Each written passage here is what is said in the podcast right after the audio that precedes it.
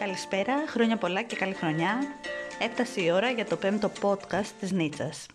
Και λέμε φέτος το 2022 να ακολουθήσουμε κάποιες παγκόσμιες ημέρες του ΟΗΕ και να κάνουμε πάνω σε αυτές τα ανάλογα αφιερώματα. Ξεκινάμε λοιπόν με το πρώτο μας αφιέρωμα το οποίο αφορά στους υγροτόπους. Καλή ακρόαση!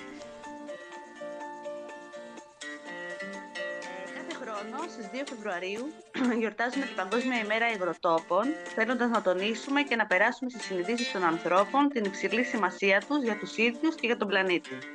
Στις 2 Φεβρουαρίου του 1971 υπογράφηκε η συνθήκη η Διεθνής Σύμβαση για την Προστασία των Υγροτόπων στην πόλη Ραμσάρ του Ιράν, με την Ελλάδα να υπογράφει αυτή τη σύμβαση το 1974.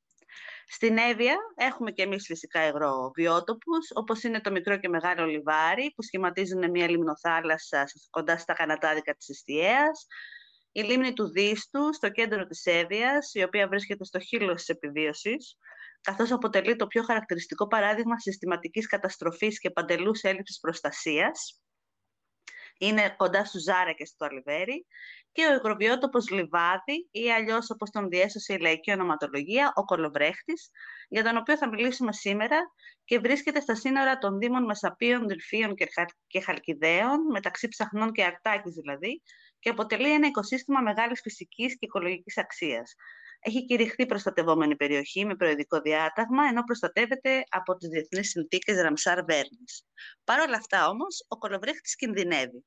Και ευτυχώς για εμάς, Κάποιοι συμπολίτε μας ευαισθητοποιημένοι, με καλά αντανακλαστικά και γερά στομάχια θα έλεγα εγώ, αγωνίζονται για την προστασία του, ώστε η πολιτεία και η αυτοδιοίκηση να αναλάβουν τις ευθύνες τους, να σταματήσει η ρήπανση, να απαγορευτεί το κυνήγι, να πάψουν οι καταπατήσεις, να αναδειχθεί με οικολογικό τρόπο ο φυσικός και πολιτισμικός πλούτος τη περιοχής, στο πλαίσιο μιας δημοκρατικής και κοινωνικής οικολογικής εφορικής διαχείρισης από τις πρωτεργάτες του κινήματος για τη διάσταση του κολοβρέχτη. Είναι μαζί μας εδώ ο Απόστολος Έρηνας και βιοκαλλιεργητής. Καλώς ήρθες Απόστολε στη Νίτσα. Καλώς σας βρίσκω.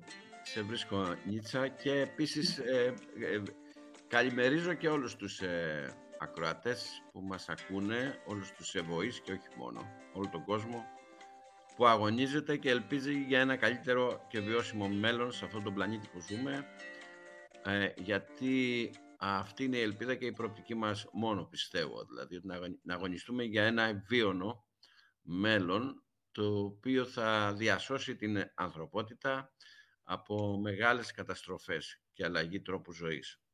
Αν ε, σε, αυτό, σε αυτό το πιστεύω δεν συνταχθούμε όλοι μας, τα πράγματα ήδη αρχίζουν και γίνονται περίεργα με όλα αυτά που ζούμε κάθε χρόνο δηλαδή. Ε, τώρα, ε, όσον αφορά το, το θέμα των υγροτόπων, ναι, ως μία εποχή ε, υπήρχε, δια, υπήρχε στρεβλή αντίληψη για τους υγρότοπους στην Ελλάδα. Το μοντέλο της ανάπτυξης και της επέκτασης της, ε, της των χρήσεων γης εις βάρος των φυσικών έτσι, οικοτόπων και βιοτόπων επέφερε μεγάλες καταστροφές σε όλους τους υγρότοπους στην Ελλάδα και στους ε, βιοτόπους. Λοιπόν, ε, κάποια στιγμή όμως αναπτύχθηκε ένα κίνημα το οποίο ε, ανέδειξε την αξία των ε, υγροτόπων και ε, συνέβαλε στο να δημιουργηθεί ένα καθεστώς προστασίας και νομικής και θεσμικής, ούτως ώστε κάπως η κατάσταση αυτή να σταματήσει και δυνατόν να αναστραφεί.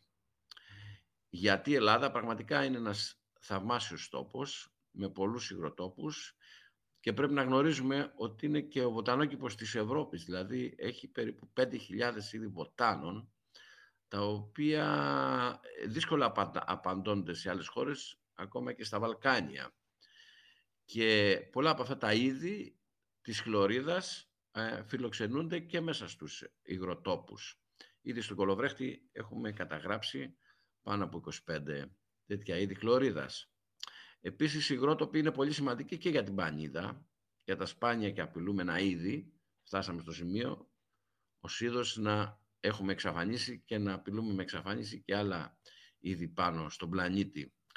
Οπότε, λόγω της ε, εδαφολογικής ε, σύστασής τους και της χλωρίδας που έχουν, επίσης και της πανίδας, ε, επιτρέπουν την ε, ύπαρξη ειδών τα οποία ήδη κινδυνεύουν, ε, έχουν, έχουν μεγάλο κίνδυνο για εξαφάνιση. Όπως έχουμε στο, στο Κολοβρέχτη, έχουμε, έχουμε πολλά είδη από αυτά.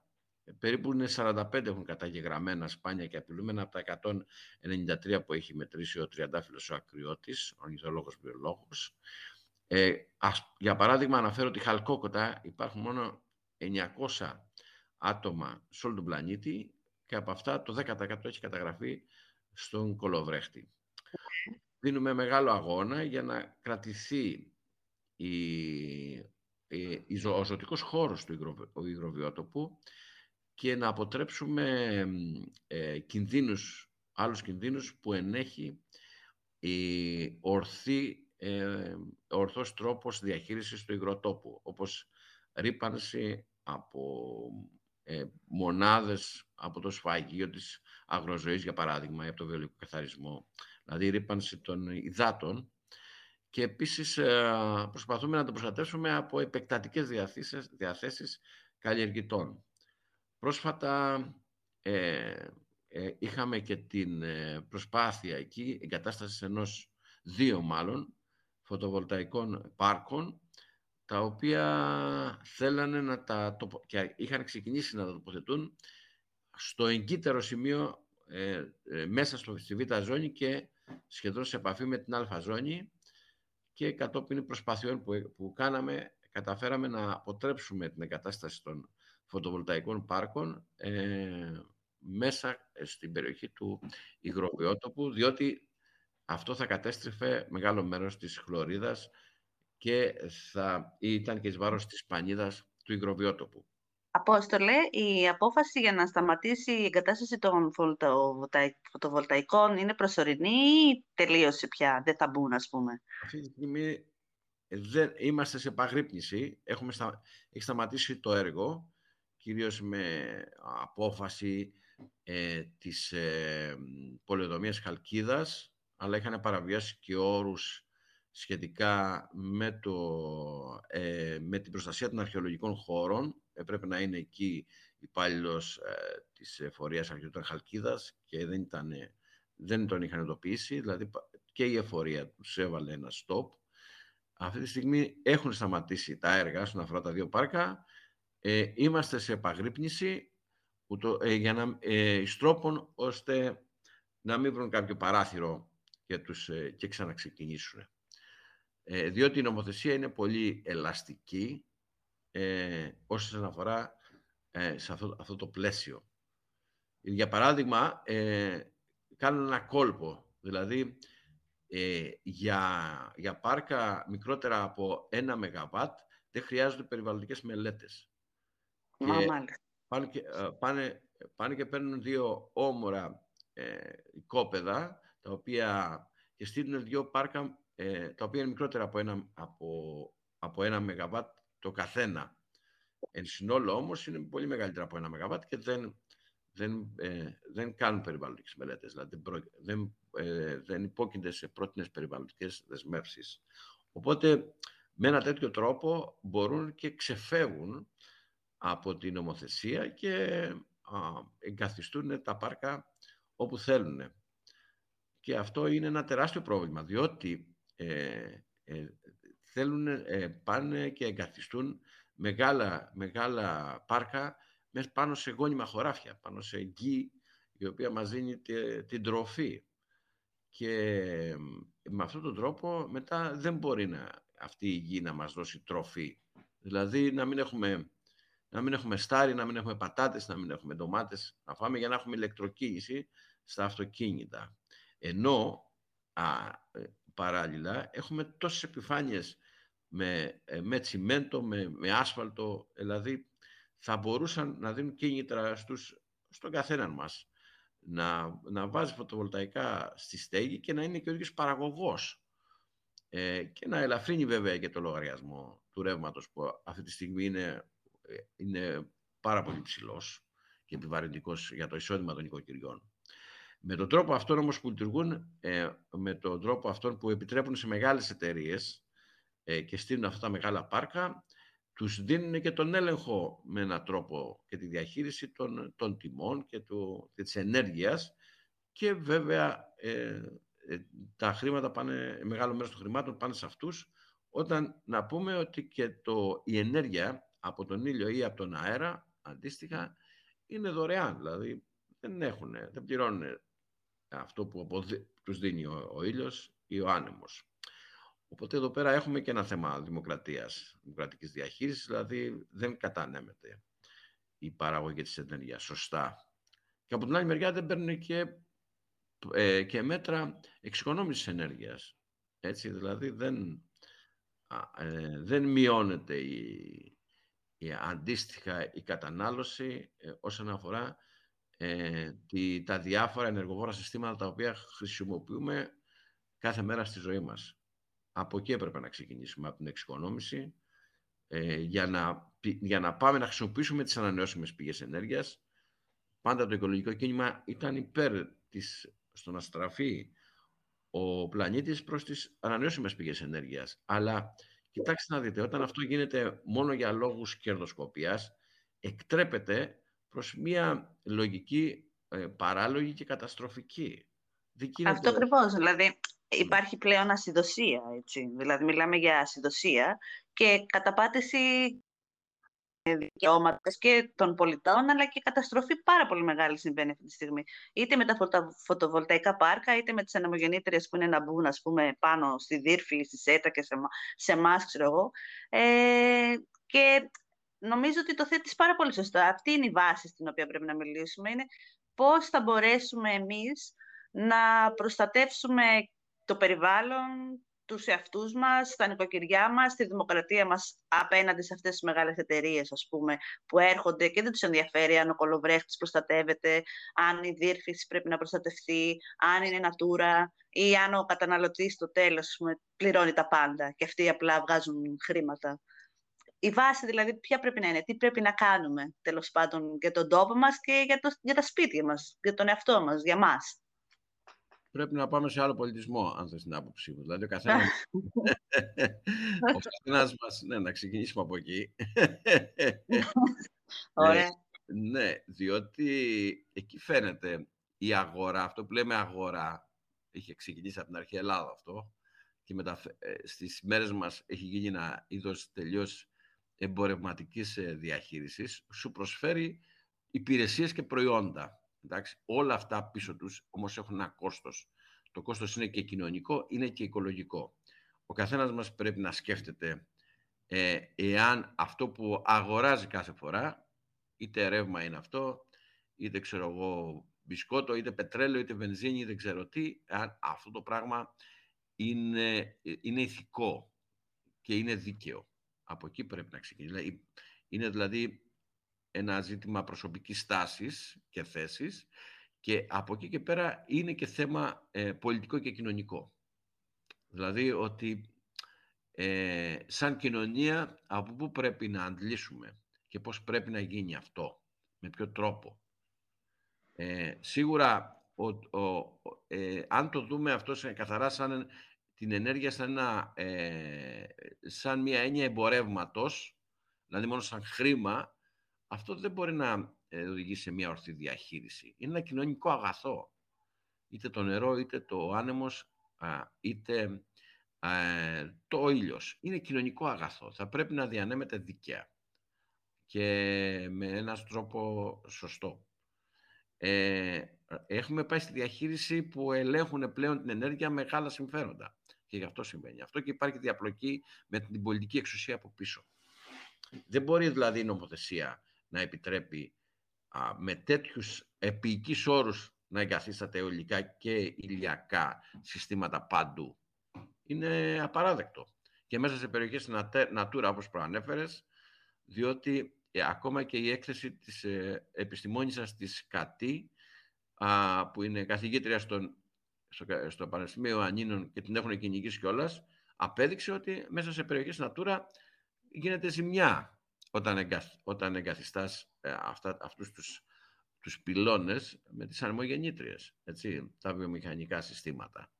Ε, πλέον έχουν πάει σε άλλο επίπεδο οι εταιρείες, έχουν αρχίσει και αποχα... αποχαρακτηρίζουν περιοχές, δηλαδή βγαίνουν από, το, από τη συνθήκη Natura ε, για να μπορέσουν να κάνουν εξής αυτό που θέλουν να κάνουν. Αν κάποιος πάει να δει, και το λέω συνέχεια, αν κάποιος πάει να δει το χάρτη της ΡΑΕ, της Ρυθμιστικής Αρχής Ενέργειας, για το πού υπάρχουν αιτήσεις να μπουν ανεμογεννήτριες και φωτοβολταϊκά πάρκα, δύο σε μία μόνο δεν υπάρχουν στην Ελλάδα, ε, στο, στην κορυφή του Ολύμπου και στο Άγιο Όρος. Όλη η υπόλοιπη Ελλάδα, βουνά, νησιά, τα πάντα είναι γεμάτα με αιτήσεις για να μπουν ανεμογεννήτριες. Δηλαδή είναι τραγικό αυτό που συμβαίνει στη χώρα μας αυτή τη στιγμή. Και επικίνδυνο. Τραγικό και επικίνδυνο, οπωσδήποτε. Τώρα, ε, η αλήθεια είναι ότι ναι, αυτό δημιουργεί μεγάλη, μεγάλο πρόβλημα. Τεμαχίζουν τη χώρα. Τεμαχίζουν τη χώρα και ε, εμένα αυτό που με ανησυχεί είναι ότι ε, ε, πάνε και κάνουν ζημιά και καταστροφή πάνω σε απάτητα μέρη. Δηλαδή, εκεί που δεν είχε πάει ακόμα ο πολιτισμός αυτός σε εισαγωγικά, το μοντέλο της ανάπτυξης. Και αυτό είναι τεράστιο θέμα. Δηλαδή, ανοίγουν δρόμους, ε, σκάβουν τεράστιους λάκους για να μπουν αυτά, δεν δίνουν σημασία στον τοπικό πληθυσμό, δεν του δίνουν ωφέλη ε, ελαφρυντικά σχετικά με, τη, με το, το ρεύμα. Είναι ένας τοπικός φυσικός πόρος αυτός.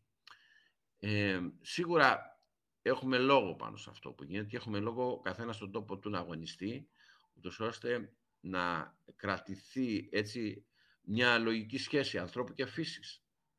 Δεν είναι αυτά τα πράγματα σωστά. Και από, από τη μια μεριά βλέπουμε να τρέχουν όλα αυτά τα προγράμματα με τα ηλιακά και τα αιωλικά και από την άλλη μεριά δεν βλέπουμε να μειώνονται οι ρήποι. Είναι φοβερό αυτό, δηλαδή ε, όσον αφορά το, την επιβάρυνση στην κλιματική. Δηλαδή, αυξάνεται συνέχεια η θερμοκρασία του πλανήτη και επίσης ε, και έχουμε και τα ακραία καιρικά φαινόμενα, αυτά που ζούμε. Δηλαδή, κάπου το πράγμα δεν, ε, δεν φαίνεται να έχει μια λογική σχέση όλο αυτό. Δηλαδή, το, ε, εάν τυχόν τα, ο άνεμος και ο ήλιος και τα νερά μας απαλλάσσουν από τους αέριους ρήπους, αυτό μέχρι στιγμής δεν φαίνεται εν, εν της πράγμασης. Δηλαδή παγκόσμια και κυρίως χώρες όπως η Ινδία, η Κίνα, ε, η Αυστραλία, ε, ακόμα και η Γερμανία αυξάνουν την παραγωγή ορυκτών καυσίμων. Δεν βλέπω να συμβαίνει αυτό το πράγμα. Οπότε κάτι παράξενο γίνεται. Δεν μπορεί να είναι ασύνδετη η χρήση της, των ε, ανανεώσιμων πηγές ενέργειας με την, ε, μάλλον, ναι, ε, η χρήση με την κατανάλωση της ενέργειας. Δηλαδή θα πρέπει να αυτά να πηγαίνουν πακέτο.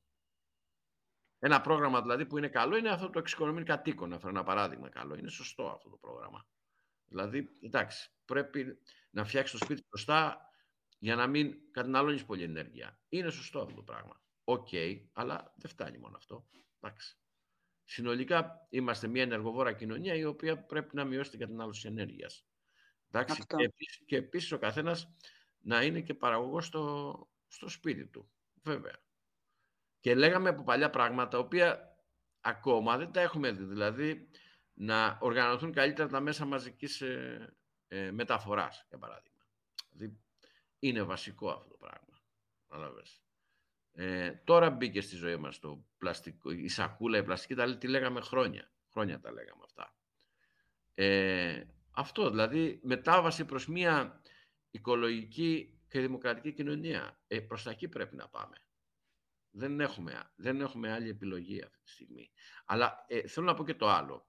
Πρόσεξε κάτι, Χριστίνα. Υπάρχει ένα άλλο θέμα το οποίο συνδέεται με το φαινόμενο του θερμοκηπίου. Ποιο είναι αυτό; Ε, το φαινόμενο του, του θερμοκηπίου έχει σχέση και με την απορρόφηση του, του διοξείδου του άνθρακα από τη φύση. Δηλαδή, ε, ε, τα φυτά τα, έχουν, αυτό, ε, έχουν αυτό το φαινόμενο της ε, φωτοσύνθεσης, όπου μέσω ενός ενζήμου που λέγεται ε, οξυ, οξυδάση, καρποξυλάση διφωσφοριβουλόζη, ε, μετατρέπουν το διοξείδιο του, ε, του άνθρακα σε σάχαρα, δηλαδή σε τροφή για τα ίδια. Ναι. Όσο περισσότερο μειώνουμε τη βλάστηση, τόσο λιγότερη πιθανό, δυνατότητα έχει φύση να απορροφήσει το διοξείδιο του άνθρακα από την ατμόσφαιρα. Ε, οπότε αυτή τη στιγμή πρέπει να αποδώσουμε, όχι μόνο να μην, να μην πάρουμε, να μην καταστρέψουμε, πρέπει να αποδώσουμε και ένα, μεγάλο, ε, ένα μέρος από την άγρια φύση που έχουμε πάρει, από τη φυσική βλάστηση, να το αποδώσουμε πάλι στον πλανήτη. Και επίσης πρέπει να πάμε και στη βιολογική γεωργία, διότι η βιολογική γεωργία ε, με χρησιμοποιεί τρόπους και μεθόδους όπου η βλάστηση είναι πολύ περισσότερη μέσα στο κτήμα από ότι στη χημική γεωργία που χρησιμοποιεί φυτοφάρμακα και σκοτώνει όλη την άγρια ζωή μέσα που υπάρχει στο χωράφι. Ε, και επίσης χρησιμοποιεί και πόρους που δεν είναι από πετρέλαιο, δεν χρησιμοποιούμε, δεν χρησιμοποιούμε χημικά λιπάσματα που είναι προϊόν πετρελαίου. Ε, επιβάλλεται αυτό. Επιβάλλεται, δηλαδή θα πρέπει να, ε, να όχι μόνο να, να μην αφαιρούμε κομμάτι της φυσικής βλάστησης πλέον, αλλά πρέπει να, να, να αφήσουμε και ένα κομμάτι της φυσικής βλάστησης για να μπορέσει να σταματήσει η κλιματική αλλαγή, η υπερθέρμανση του πλανήτη. Είναι βασικό αυτό. Πάει πακέτο δηλαδή. Πιστεύεις ότι ας πούμε η, η γενιά μας και οι λίγο μικρότεροι ε, είναι έτοιμοι για μια τέτοια αλλαγή ή θα πρέπει να το πάρουμε από την αρχή, δηλαδή να ξεκινήσει ας πούμε ε, είχατε κάνει να το συνδέσω και λίγο, είχατε κάνει μια δράση με ένα σχολείο, πήγατε, μιλήσατε για τον Κολοβρέχτη στα παιδιά γυμνασίου, αν δεν κάνω λάθος. Μήπως θα πρέπει, ας πούμε, να ξεκινήσουμε από εκεί για τις επόμενες γενιές; Πρέπει να, να γίνει τώρα, τι πρέπει να γίνει τέλος πάντων; Και πώς, πώς θα γίνει όλο αυτό; Γιατί μιλάς για το ιδανικό, έτσι. Δεν υπάρχει ιδανικό, δεν μιλάω για ιδανικό, μιλάω για, για, μια, ε, για μια λογική πορεία. Δηλαδή ότι δεν, για μένα δεν έχουμε επιλογή πλέον αν θέλουμε να κρατηθεί η ζωή σε ένα επίπεδο όπου θα είναι βιώσιμη, διότι σκεφτείτε πώς θα είναι ο κόσμος αν αυξηθεί ακόμα τρεις βαθμούς στη θερμοκρασία του πλανήτη. Δύο-τρεις βαθμούς. Ε, σκεφτείτε να μην έχουμε ψάρια να φάμε, γιατί οι θάλασσες θα έχουν... Εντάξει, θα έχουμε, έχουμε οξύνηση. Θα έχουμε οξύνηση των θαλασσών και ε, εντάξει, και έχουμε και υπεραλίευση και ρήπανση επίσης. Δηλαδή, θα πάμε στα ψάρια του εκτροφείου. Θα αλλάξει, το, θα αλλάξει η ποιότητα της διατροφής μας. Έτσι. Πόσο πάλι. ναι, δηλαδή δεν είναι παράλογα αυτά τα πράγματα. Ε, δεν υπάρχει ιδανική κοινωνία. Υπάρχει, μιλά, εγώ μιλάω για βιώσιμη κατάσταση. Το ιδανικό θα ήταν ε, αυτή τη στιγμή να σταματήσουν τελείως, να πάμε σε μια σε μια κοινωνία έτσι, η οποία να σέβεται και να, να ζει έτσι όσο να τον λιτά.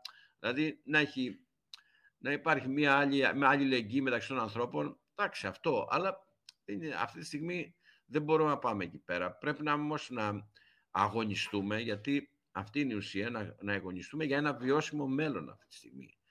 Και σίγουρα εντάξει, τα παιδιά παραδειγματίζονται από τη στάση μας παραδειγματίζονται. Μπορώ εγώ να καπνίζω για να λέω στο γιο μου μην καπνίζεις. Πρέπει να μην καπνίζω. Δηλαδή το παράδειγμα είναι το παράδειγμα του καθένα μας.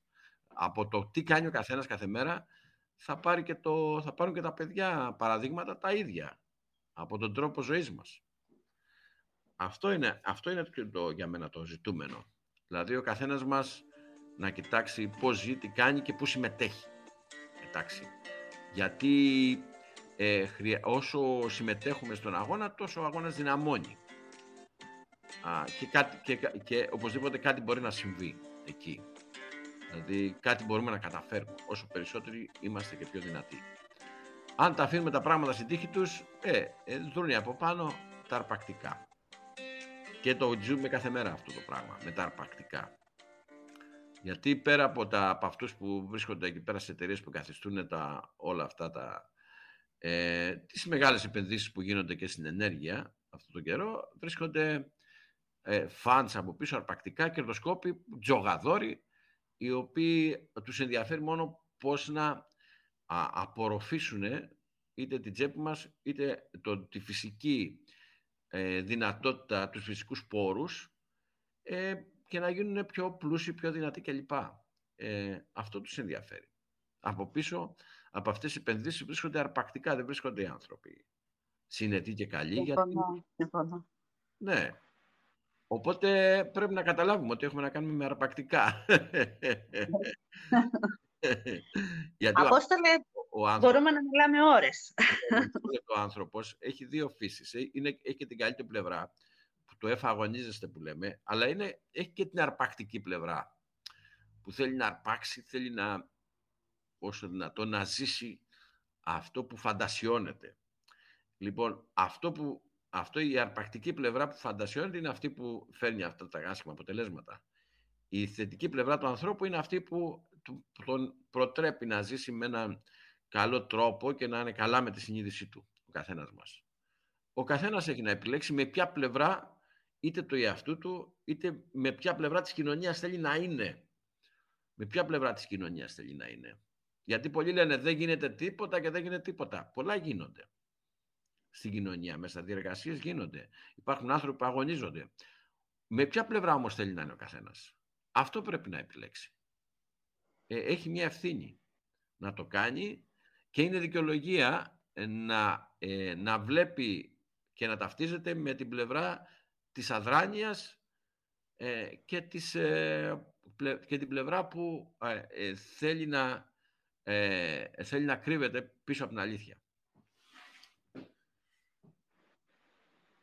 Είναι, είναι μεγάλες αλήθειες αυτά που λες. Ε, μας μάθανε να σκεφτόμαστε έτσι, να, να είμαστε απλά καταναλωτικά όντα που πάμε μπροστά σε ένα ψυγείο, παίρνουμε ό,τι βρούμε μπροστά μας εύκολα ε, και δεν μας ενδιαφέρει. Δηλαδή, τα τελευταία χρόνια λίγο, ή εγώ έχω αλλάξει, δεν ξέρω, ή βλέπω μια στροφή, ας πούμε, του κόσμου προς κάτι καλύτερο, είναι η ανάγκη, δεν ξέρω τι ακριβώς συμβαίνει, αλλά πιστεύω ότι αν πάλι αύριο μας φέρνανε κάτι εύκολο, πάλι το εύκολο θα επιλέγαμε. Δεν ξέρω γιατί έχουμε μεγαλώσει έτσι. Και πώς μας το έχουν περάσει, ρε παιδί μου, μέσα στο μυαλό μας όλο αυτό. Γιατί αυτό μας θέλαν.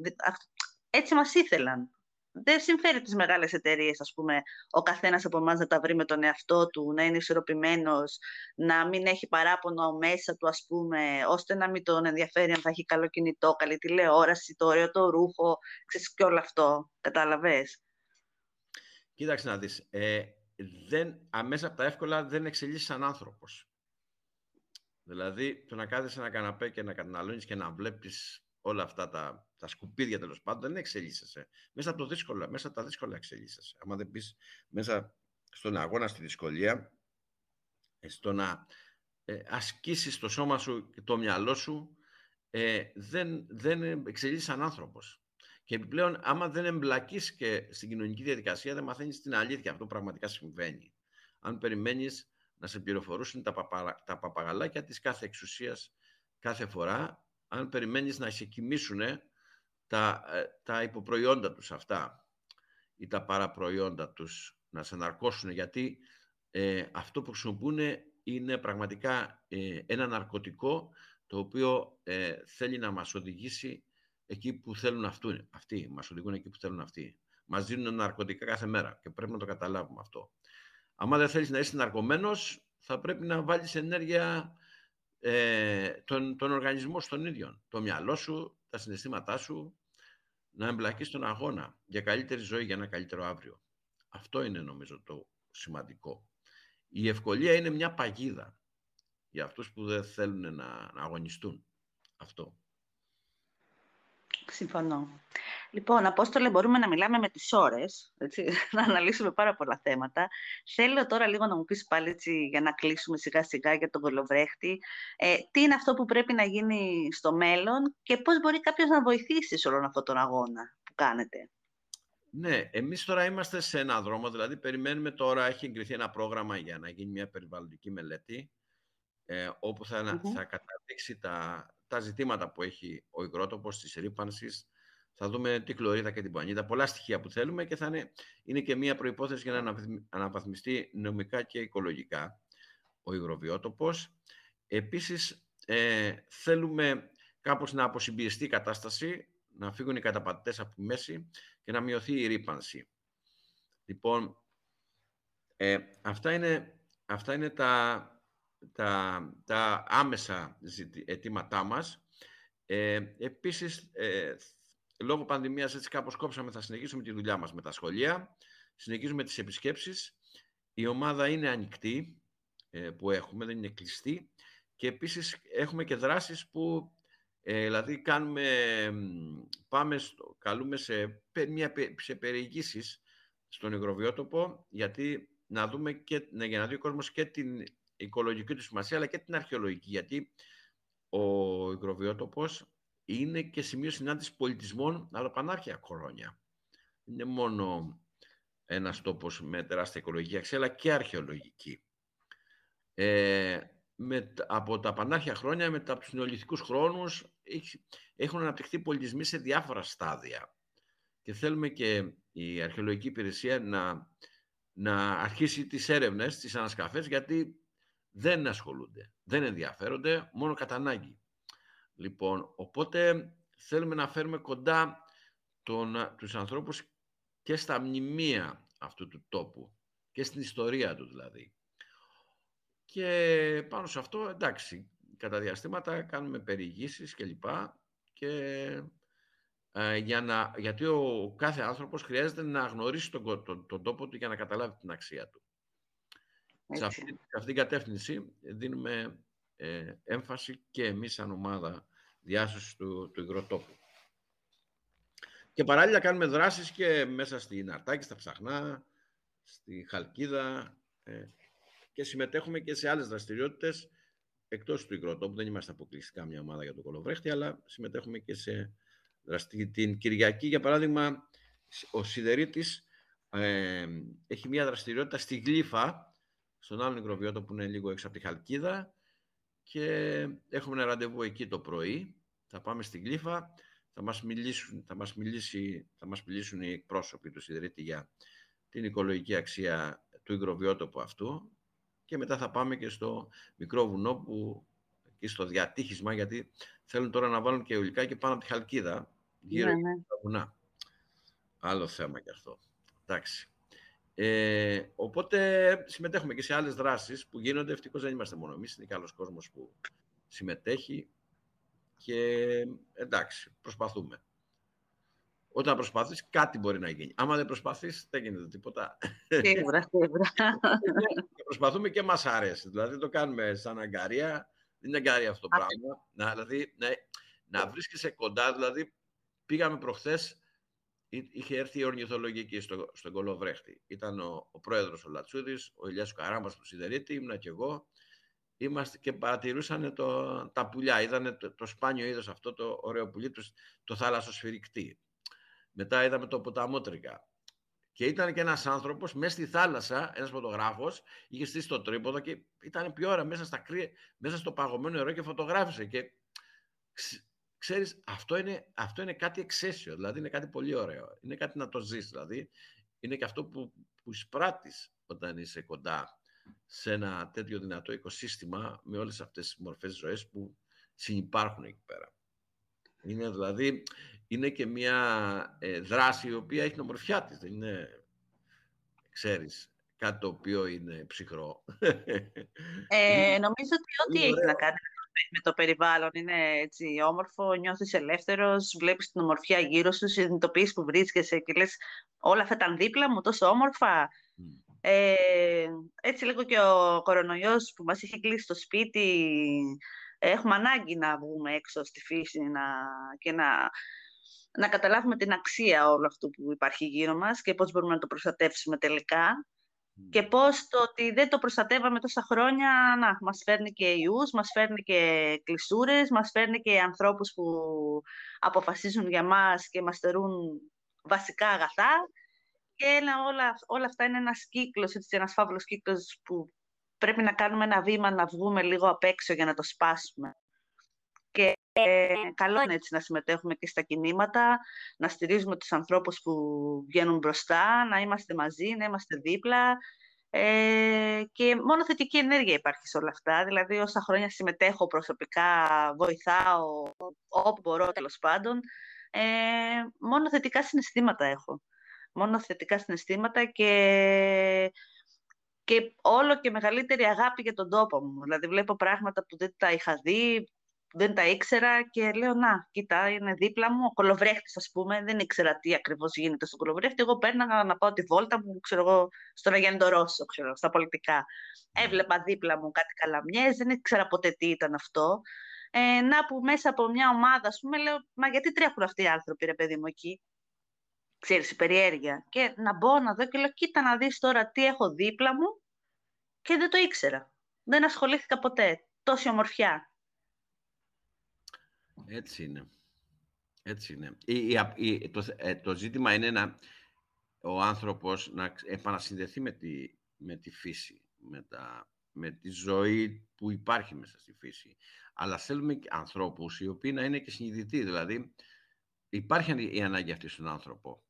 Και το βλέπουμε, φεύγουν από τις μεγαλου, μεγαλοπόλεις και φεύγουν τα Σαββατοκύριακα ή στις διακοπές, πηγαίνουν έξω. Αλλά πολλοί από αυτούς δεν σέβονται. Είναι οι δρόμοι κεντρικοί γεμάτοι μπουκάλια, πλαστικά, αυτά τα, τα ποτήρια του, τα καφέ, του καφέ, αυτή, τα βλέπεις παντού, απίστευτο. Ε, γι' αυτό ε, θα πρέπει ο άνθρωπος να, με έναν τρόπο να βρεθεί, να γνωρίσει τη φύση όταν, όταν βγαίνει έξω από το σπίτι του, έξω από την πόλη του. Και αυτό, αυτό που γνωρίζει τον φέρνει, τον συνειδητοποιεί τον συνειδητοποιεί ε, και τον κάνει έτσι να, ε, να τον φέρει σε μια θέση να, να σέβεται, να προσέχει. Εντάξει. Όχι μόνο να, ε, να μην χρησιμοποιεί τα, τα ποτήρια του καφέ, αλλά να πηγαίνει και με την κούπα του να, να παίρνει τον καφέ από την καφετέρια. Ή καλύτερα να το φτιάξει και σπίτι του, να το παίρνει μαζί, δηλαδή, αν είναι δυνατόν. Ναι.